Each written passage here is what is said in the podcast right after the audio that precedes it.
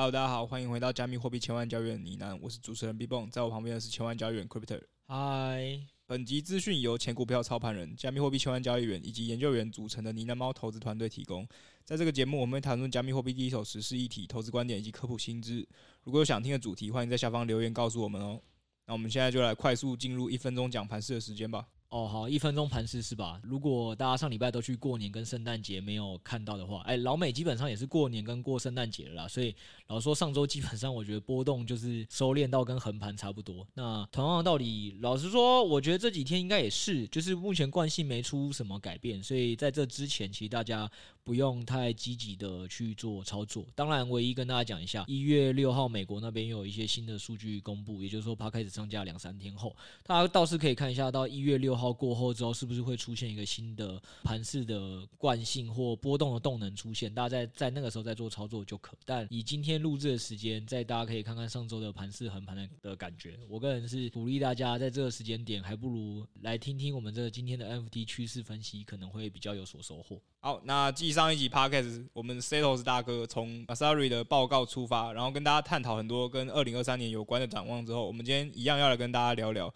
各大机构跟媒体对于二零二三的 NFT 赛道有什么样的预测？那听我们 Podcast 的听众可能很多都没有碰过 NFT，对这个领域不是很了解嘛？没关系，我其实也不是一个特别专精的 NFT 玩家。那到底为什么会想说要来做这个各大机构对 NFT 赛道二零二三的展望呢？其实这个缘由是我上一周在写稿的时候，在跟我们的亿万交易员 Josh 老板在聊天的时候，他说他觉得如果是资金体量小的人，钻研 NFT 的领域会更适合。因为它的逻辑是这样：如果你做合约交易，会需要开到高倍的杠杆，才有机会在这种震荡盘中赚到一点钱。然后我就跟他讲说，可是 NFT 的流动性很差，如果是真的流动性好的那些蓝筹，比如说 BAYC 或是 CryptoPunk 这种又玩不起。然后 Josh 就跟我说，就是因为流动性差，所以它翻上去的时候才有机会翻个好几倍。然后我就想了一下，想说，诶，好像感觉也是这样，没错。回顾一下去年的猴帝，还有月鸟啊，或是哥布林，哪一个不是一个潜力股达到，然后就直接翻好几倍，甚至好几十倍的？而且白单只要抽到一张，然后你也有机会用低本金翻上去四五十倍。像是当初你拿到就是我零点一一去命嘛，现在大概也来到五一左右了。所以我这边认错一下，反省一下我这一年来错过 NFT 赛道，然后就帮大家找一下这些机构认为未来市场的 NFT 潜力在哪里。我们可以观察跟埋伏一下这些地方，避免错过下一个大金矿啊！刚才 B 梦一开始有先讲嘛，为什么我们的频道的听众感觉会对 NFT 相对陌生一点哦？那原因其实很简单，就像他讲的，我们其实比较多是玩币跟合约出身的，所以讲真的，要讲 NFT 的分析跟投资的话，我相信也有很多人比我们更专业。但为什么今天要聊这个问题？其实也是我们整理很多机构的赛道了。那这些机构赛道来讲，应该也会有跟很多大家现在认知不太一样的，所以我觉得以一个宏观趋势，首先你要先定趋势。是跟定产业，知道哪些东西诶投了比较有机会，对吧？假如说今年半导体产业会不好，或电子业需要去库存，然后你还硬要投资电子业，那当然你失败几率就比较高。所以我觉得在从产业面上来思考，要先看一下说 MT 的产业这个赛道上，虽然你可能不需要真的先懂说诶研究到哪个细部的阿尔法，但起码你要先对比，一下说诶那它跟可能加密货币的币比，到底是哪个今年比较适合投资，或适合投资里面又有哪一个子产业的或子赛道是比较适合去优先研究的。我觉得起码先把这件事情先听到一个趋势观念，所以你要不要投资是两回事。对，那我觉得这会对他有点帮助，因为可能会跟你平常二零二二年知道资讯我们看到的不太一样。就我们从二零二三年人家的专业的分析会看到一些不太一样的数据，是大家值得关注的。好，这第一个。然后第二个，B 峰刚有聊了一个重点哦，就是说他自己听完 Josh 的跟他闲聊，就说资金量体小的人更应该去做这种流动性稍微差一点，但是一做成功就是暴击性好几倍的，因为这样子对于他们加速把本金翻上去是比较有机会。那他其实中间也当然。举了很多二零二二年发生的实例啦。如果大家对这些名词也很陌生，我觉得这件事情大家还是先从我们台湾人最熟知的房地产感受就可以了啦。大家应该看得到，今年币圈跟股圈基本上就是跌烂两个字可以形容了，对吧？那 B 哥，你知道房价还在涨吗？我知道，而且房租也在涨。呃，对对对，房租也在涨。那但是你知道房地产已经量缩好一阵子了吗？好像有看到有人在聊，但房价好像还是在一直往上。对，因为它就是体现了 NFT 的特性啊。那当然，房地产的因素绝对是比 NFT 又多复杂了很多结构，这个我们今天不细讲。但是我想说，从这个举例让大家知道一件事情：流动性差的商品需要大家更多共识凝聚的东西，它的价格上去跟下来就会非常的无效率，跟非常的波动剧烈。那对于小资主而言，当然房地产没有办法鼓励你这件事哦，因为房地产绝对不是一个小资主可以玩起的波动性跟流动性差的产品的特质。但是 NFT 可可以，所以如果你对 NFT 是有比较多了解的话，确实你是可以先从这个领域慢慢的累积。所以我觉得基于以上这两点，确实是会想跟大家聊聊 NFT 赛道的趋势跟分享的原因。那讲真的，不要说今天是我跟 B 蹦来录，我觉得我们整个团队在 NFT 这一块都不能算是非常的专业的专家，所以我们基本上只是一个大赛道跟大趋势的角度跟大家做一个分享。好，那我们就来看一下这些专业机构他们认为目前 NFT 这个市场的趋势未来会往哪里走。那我们第一个看到的是 The Block 这个机构。他认为说，大公司投资的 NFT 项目会陆续进入 Polygon。如果大家不知道 Polygon 是什么的话，有在关注的人应该都知道以太。然后 Polygon 上算是以太的一个侧链，然后这个名词你其实也不需要太懂，我们直接来看一下。根据 CoinDesk 这个外文的报道，就是作为今年在 NFT 赛道异军突起的这个公链，它原本的用户数量从二零二二年的八月初以来，到现在已经增长五百趴以上，而且到十二月初为止，每周的 NFT 买家、用户跟交易都还在创下新高。然后他十二月底的时候，大家应该耳熟能详啊，就是他受到美国前总统川普发行 NFT 的影响，它当周的每日平均交易量超过三百万笔，直接超过我们币安爸爸亲手扶植的 BNB 链。然后 The Block 他们觉得说，在今年我们认识的那些 Web2 的大品牌进入 NFT 市场后，都取得了蛮不错的成果。那我们这边就是举最知名的 Nike 跟一个叫 Clone X 的 NFT，它合作的例子，他们两个相辅相成。我自己体感来说，就是对 NFT 不熟的人，在看到像我们现在最熟知的这种 BAYC 或 CryptoPunk 这种市场热门的 NFT 的时候，比起你想要或者是羡慕，他应该最多会觉得是一种诈骗。虽然听起来有点悲哀，可是我身边的圈外人，他们很大一部分都对 NFT 这种数位商品有一个很深的误解。可是这个也是不太能怪他们，就是台湾的新闻都是报忧不报喜。比如说，你今天看到加密货币上新闻的时候，诶，那一定又是呃谁的泰达币面交的时候被抢啦，或是又被诈骗集团骗啦。所以我自己其实到现在也都还没跟自己家里面的人讲说我是在做这一行的，也不是我对加密货币没有信心，是因为我觉得说我家里面的人比较传统跟保守，没有办法接受这件事情，就是需要等这个行业成长，或是等时间过久了之后再慢慢跟他们沟通。然后我就想说，如果我今天花了十万去买一只猴子的图片。我觉得我今年过年应该是不用想再回家了。可是如果我跟我妈讲说，我花这些钱是猴子在 Nike 这间国际的大鞋厂，他今天开发了一个新的科技产品上面，他可能还是比较难理解跟谅解啊。可是这个沟通成本顿时就会下降很多。所以看到这一则报告的时候，其实有联想到说，今年下半年它陆续有很多国际的大品牌进入 NFT 市场，然后真的也对这个行业是一个蛮大的好事啊。就是如果圈外人都知道的公司也进场了，那大家对加密货币的信任感应该也会提高很多。就最至少相信也是从觉得说这是诈骗，然后变成说为什么这些公司会投资这些奇怪的东西？诶，Crypto 你自己在观察的时候有什么样的想法吗？就是我觉得你刚刚混杂了非常多的个人观点跟产业的趋势哦，讲几个吧。对啊，就是先从为什么我们会鼓励大家要关注 MT，还是你刚才讲同样的东西嘛？我觉得不只是。NFT 呢，就像你讲，稍微让大家会觉得，哎、又更有一点艺术品或收藏品的属性。所以，如果单纯只是跟什么比特币跟虚拟货币比起来啊，尤其是因为 FTS 事件之后，可能让你对 Web Two 的公司去沟通，或你 Web Two 的亲人沟通的时候，你讲说你投资这两个哪个东西，或你不要讲投资就好，你就说，哎、你有在碰哪两个东西，哪个大家会觉得诈骗几率比较高？可能真的会是虚拟货币，现在比较高，尤其在 FTS 事件之后，那你起码讲讲数位艺术品这个。NFT 确实它有一个好的特性，那再加上第二点是，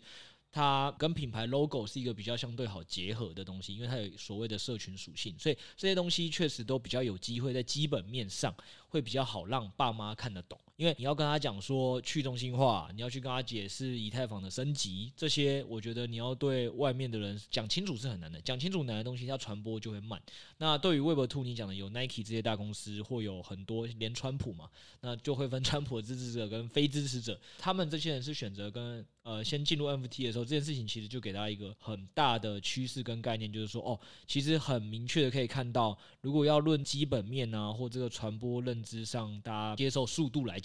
我相信 NFT 肯定是会比币圈好，去更好的让大家可以了解了。所以从这件事情上，确实我也觉得对很多技术的东西啊，智能合约觉得太难懂的东西，你先从 NFT 这个东西去了解区块链，我会觉得。当然不失是为一个好事，但另外也要讲一个是，我觉得我们要讲比较深入的，因为这些概念可能大部分人都知道。那我觉得比较深入也，大家应该要划重点的，应该是 Polygon 这条链为什么为什么它有办法让川普选择在上面发行 NFT，对吧？那这件事情大家可以去想一下。那其实也是圈内这两年讲烂的一个观点了。可能在上一轮加密货币牛熊市的时候，大家会在乎的，或上上轮在乎的。都还是哪个公链的技术能力比比较强啊，扩容能力比较强啊？因为大家都被以太坊的这个发展给影响嘛，就是说哦，要比扩容，要比 TPS 这些。但是，但是我们那时候就一直有跟大家提醒，从这一年 NFT 的崛起也好跟 Fi 的崛起也好，其实可能更多，如果要大规模采用，哎，就是让一个公链真的产生大规模采用跟商用的话。或许这件事情本身很重要，对，因为它是基底，但是就跟 U 叉 UI 一样重要一样。那在这个部分上，其实谁的 BD 能力更好？BD 能力更好，指的说能找到更让大家可以相信的合作人物。举例来讲，FTS 当初就找了 Curry 嘛，所以找到 Curry 之后，大家对他的信任感就会拉高。对，那所以同样道理是，Polygon 有办法找到更多大家愿意相信的大人物来它上面优先尝试做区块链，诶，这件事情就拉近了很多人跟加密货币或区块链的距离。都先不管有没有投资，那我觉得这件事情上就是 Polygon 一个非常大的优势，因为尤其是在 FTS 事件被大家认为诈骗之后。所以我觉得这篇报告的趋势最重点，一直要跟大家提醒的是，你在未来二零二三年以后投资加密货币的东西的时候，不能只看技术端，你要对它的品牌啊，或者是对它的 U 叉 UI 啊，有更多的去关注。那甚至它 BD 能合作到谁，这都可能是未来决胜的很大的一个关键。这些东西可能才是大家重点。那今天这个报告也帮大家直接点名，就是 Polygon 这条链所以大家应该要去好好关注的，大概是这样。好，那我这边也帮 c r i p 补充一下，他刚刚有谈到 BD。嘛，那 The Bug 在这份报告里面，然后加我自己查的网络资料，也都有看到，就他们的 BD 能力到底有多强呢？二零二二年的时候，他们就已经跟迪士尼搭上线了，就是他们搭上线这个计划，基本上只有大概六间公司入选，只有他跟另外两间 Web 三的公司是在里面的。然后他们也跟脸书达成了合作关系，然后可口可乐跟星巴克也都选择在 Polygon 这条链上发行他们的 NFT。还有俗称是美国 PTT 的 Reddit 也直接在他们上面发行，可以用来当做论坛用户的大头贴的 NFT，直接让他们的交易量引爆。所以 The Block 就觉得说，他们在这个商业合作里面完全展现了他们协助这些大品牌进入 Web 三的能力，然后也可以帮这些品牌跟还在观望的公司打开这个大门。所以二零二三基本上应该会有更多的品牌涌入这个领域，让 NFT 变成他们品牌建设一部分。Polygon 就会是一个很值得关注的链。再补充一下，就是我自己是觉得 Polygon 的。好处除了这些 BD 跟品牌的建设能力之外，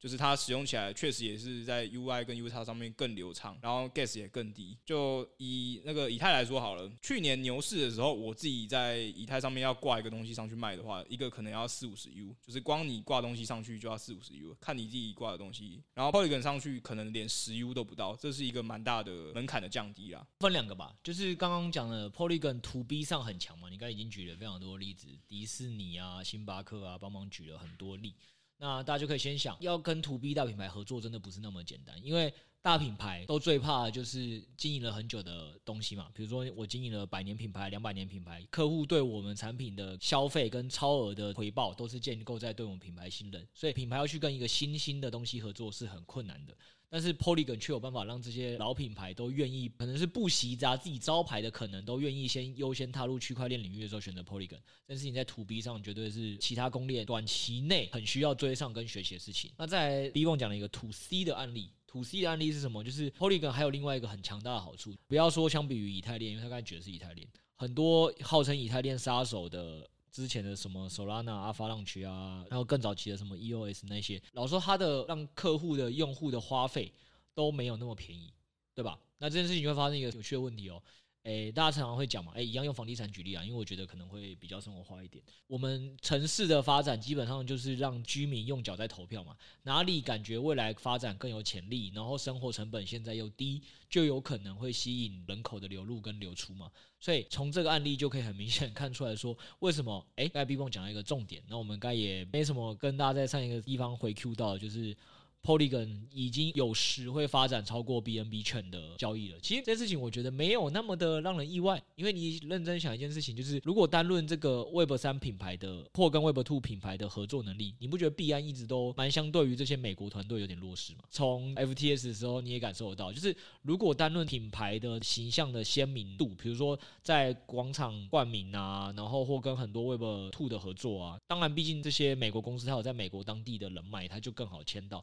这本来就是必然没有办法相对比较弱的劣势。那从这件事情大家可以看到，说交易所的时候有 FTS 的快速崛起。那 Polygon 这件事情，假设它不作恶的前提下，Polygon 呢，这个我觉得品牌的这个面向本来就是大家本来就更值得该关注，也是我们为什么在二零二二年节目就一直有跟大家讲。当然不是以 NFT 的角度切入了，但我们在二零二二年就一直有跟大家讲说，其实 Polygon 的这个 BD 能力真的是大家很值得未来关注的一件事情，就是我讲的这一点。所以大家可以看看哦，就是 FTS 在二零一九年。到他出事前这段时间崛起的速度，然后侵蚀的市占，然后大家再再看看 Polygon 现在的发展，是不是有很多异曲同工之妙？这个我还是觉得大家真的在今年可以，如果要挑一个新的赛道，然后简单的开始去学习的时候，我觉得确实是可以从 Polygon 的跟它 NFT 的关系先开始去学习。我觉得可能会对你来认识加密货币，会觉得是一个比较亲切有趣的过程。好，那我们讲完了这个链上跟品牌相关的部分，我们接下来讲讲 NFT 本身。那第二个要讲的是 Coinbase 它二零二三对 NFT 本身的看法。如果大家还都还记得，刚听到 NFT 这个东西的说明的时候，最常听到应该是 NFT 是一个独一无二的数位收藏品，就是跟那些可以随意复制的图片跟影片不一样，只要你持有它，就证明你对这个档案有所有权，而且这个所有权是不可被篡改的。那这也代表说 NFT 天生它就自带有一种稀缺性，所以才被很多人当做数位收藏品来持有。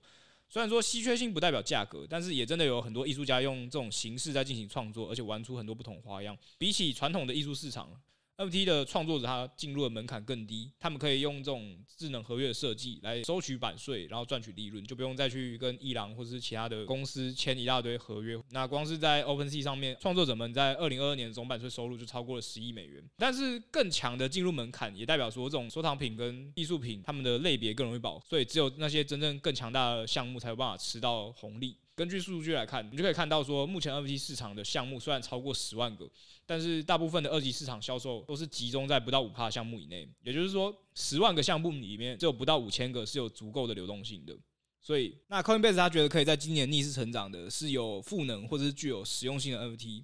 那这边大家如果不知道赋能是什么的话，我举一个例子，就毕竟我是呢喃猫 NFT 的员工嘛，所以我直接举我们家当例子，就是我们家的呢喃猫 NFT 基本上是以赋能为主，从去年到现在这个时候，零点一一的白名单发售到现在一直大概五一，就是我看大概五一上下波动这样子，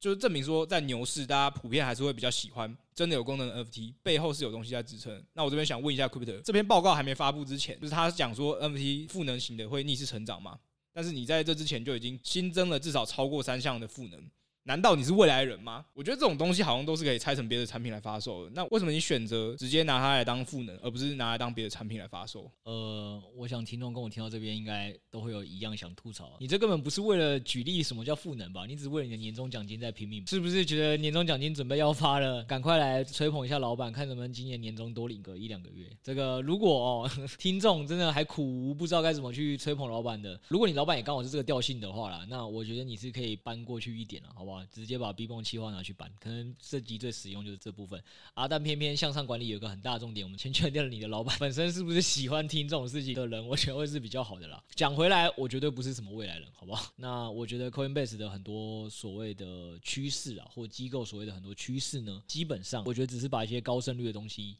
过去发生的现象做个总结，所以就会变成了明年趋势。那刚好我们是你讲的嘛，熊市刚好逆势成长的一方，所以。还有很多项目都是这样，所以这些项目诶成为了二零二二年留下来的项目，所以他二零二三年就说，那未来会有更多的项目朝这个方向靠拢跟去实行去做赋能，对，大概就只是这样而已。这个其实也让我想到，好像年终吧，二零二二年中，大概他们也是有个风潮是 NFT 来空投当赋能的风潮，就是诶，我今天。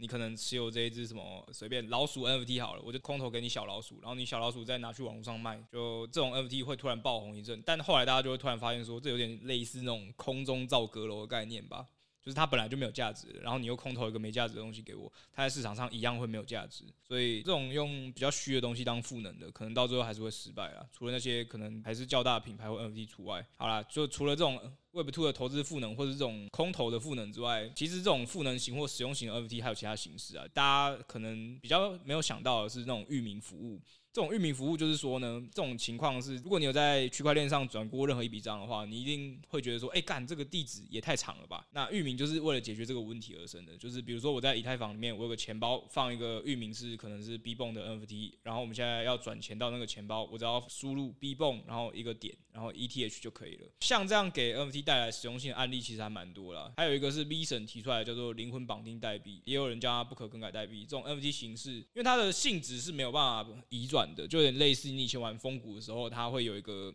你装备用下去就是绑定在你这支账号上面，你没有办法去交易或移转给别人，所以它会很适合跟现实世界的资产来做绑定。然后让现实世界的资产在这种网络的世界去数位化，然后去做其他的应用。那在去年的时候，币安其实也有顺应这个潮流，去推出他们的灵魂绑定代币叫 BAB。当初为了推这个东西，也是推出了不少活动。所以 Coinbase 认为说，像这种可以真正发挥 NFT 不可取代性的优势的产品，才会是下一个数位产权的创新关键，而不是把 NFT 当做艺术品或数位品来炒作跟投机啊。老实说，我没有很认同 Coinbase 的概念。哎呦，你要来公然挑战我们大机构美国上市公司了吗？不是啊，因为我只是觉得也有可能，因为我没有读报告，所以很有可能是你曲解了或者截取了一部分的意思啦。那我要说我没有很认同的原因，只是因为说前面讲了嘛，NFT 你其实有很多方法可以去定义它。应该说 NFT 本来就是一个非同质化的代币，那非同质化代币是一个新概念，所以这个概念到底要怎么样最佳的去被这个市场探索跟应用？老实说，我相信，因为它才刚出来没几年，很多人也都是在找答案。所以你说，刚刚你是试图在催我们这个赋能领年终奖金这件事呢，或者是你说 Vison 提出了一个灵魂绑定呢？那这些东西或域名的变化，就我觉得这件事情上，我认同 Coinbase 讲，就是说，你如果要把这个非同质化代币未来有更多的人去使用跟应用，那确实会需要更多人去把这项技术去思考，它可以跟 Web Two 的哪些现在需要被解决问题去结合去创新。我觉得这件事情本质上是没错，它会去让更多人去可以使用跟应用，但不代表说非同质化代币不能作为收藏品或艺术品啊。如果不是的话，那为什么这么多人或艺术家？前仆后继的投入这个领域嘛，所以我只能觉得说，可能 Coinbase 的创办人或他们的部门的人也刚好不是这个圈子的啦，所以他可能在这个方面上就会觉得他比较不认同或不理解。这个应用的方向，但不代表说这个不会是未来世界主流应用。搞不好八年后、十年后，大家发现，哎，真的大家都是把它当做数位的艺术品或个人的品牌跟 IP 去做，那有何不可？那现实的世界不就是科技、艺术、人文的结合吗？对啊，所以我只是会说，我觉得 Coinbase 这边讲的面向都太有点是讲说这项技术要往科技创新或产业结合方向才是正途。这句话我没有那么认同，它是一个面向。但是我觉得他在艺术人文的角度而言，他也可能才会是，哎，这才是他真正的实际的案例。这件事情是没有办法对于一个刚出来几年的技术下定论的啦。呃，如果你没有误解他原意的话，我也可以理解为什么他会说二零二三年可能他会觉得这个才是关键的原因，是因为毕竟二零二三年整个资本市场就在萎缩，应该说对于整个区块链世界在探索人就在减少，所以在这个当下比较有实际应用、比较能快速让大家看到变化跟成效的东西，是最有可能会让大家觉得有机会为之一亮的东西。但是大家很常在讲嘛，你说一些艺术跟人文熏陶，很常在嘴台湾，就是说那种科技立国，但其他人文艺术部分很弱，就是这样。这些可能在短期没办法带来经济成效的东西，会在短期的时间不被大家认同跟看见。但当一个国家富足跟很多的自我实现跟创作，在马斯洛的需求里本来就是在更上面的。所以我要讲的只是说，在这件事情上来看，我觉得 NFT 的面向本来就远远不止 Coinbase 讲的这些，只是可能在二零二三年因为。大家是比较需要回归现实跟经济的那一年，所以这些比较更形而上的追求会被搁置在更后面。但二零二四、二零二五就不一定了。所以我觉得有兴趣或你人鱼圈是在这边的人，你其实还是可以关注在赛道跟市场，我觉得是没什么问题。我不会把它定义为投机。对，当然有投机的东西，那你就是要识别那些是投机而已。好，没关系，我们这一集就作为一个时光胶囊，我们可能十年八年之后再拉回来听一下，看到底是 Cooper 对了，还是 Coinbase 对了。你不要推给人家，就就是你理解错。他这个报告也才五页而已，我要理解错也是不简单嘞。啊，是英文写的。英文写的、啊，这他们是涵盖了蛮多面向的、啊。对啊、然后我从里面抓了四五家的报告，大概来看一下他们的想法。其实基本上都蛮像的，他们研究员的想法都蛮像的。这蛮不意外的、啊。我刚才讲了、啊，就很多时候大家会说一些大机构出来的趋势，哎，我觉得是该赌了，因为你会知道说市场上目前大家看法是什么。但是我不觉得趋势就像你刚才吹的什么未来人员就这样，因为我觉得这些做的所谓的趋势，很多都嘛是把过去一些高胜率的现象做归纳之后拿出来的一个总结。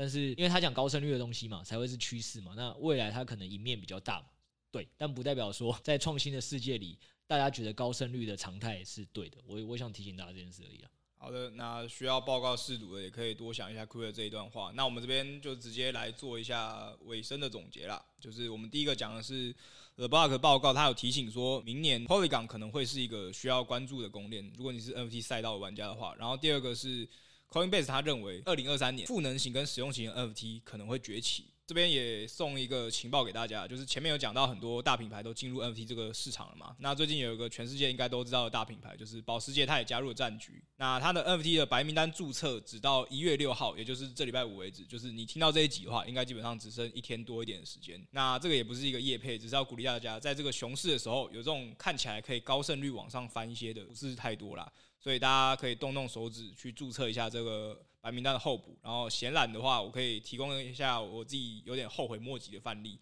就是当初 NFT 它的龙头 BAYC 它发行自己的 NFT 的时候，有开放一个名单注册给所有人，基本上你只要抢到他们注册，都可以拿到购买资格。然后拿到这个购买资格，真的有够屌，就是你当初这个购买资格可以直接卖两颗以太币。你帮人家命，你就可以直接先拿两颗以太币，完全不用花自己的钱。然后当时有抢到，然后当天直接卖掉的，花两颗以太币赚八颗以太币，直接翻四百趴。好，虽然我觉得保时捷这一档不会这么夸张，就是受到现在环境影响，但是毕竟注册也不是花什么时间，所以为防万一，大家还是注册一下吧。好了，反正这个初生之犊不畏虎啦，我是不敢跟他讲说什么高胜率的，然后或者是还不错的品牌，所以就我不会讲讲到这样。但是我确实会觉得说，大家如果真的是有时间、有精力、愿意想要学习跟了解加密货币，确实可以去尝试一下啊。你连了解都不了解的东西，你要试图期待说你靠它投资赚钱，我觉得是更不切实际的想法了。所以我我不太鼓吹大家这个观念，就是说，哎，去做了之后会不会赚钱？但是实物上，我觉得你抱持着一个学习跟感受。心态去慢慢了解这个事物，再去慢慢形成你自己的见解。我觉得这个方向上，我就是蛮鼓励大家去可以试试看的。所以这个讯息就分享给大家，大家可以自己再评估。那今天的节目就差不多到这边了。如果你想收听更多内容，可以订阅我们的 PressPlay，每月十篇文章或影音，带你找到属于自己的实战交易策略。然后我们目前还有公开赖群跟 DC 群，你可以入内一起交流投资观点。以上连结都会放在资讯栏。那我们今天就先聊到这里，记得帮我们五星好评。那我们下一集见，拜拜，拜拜。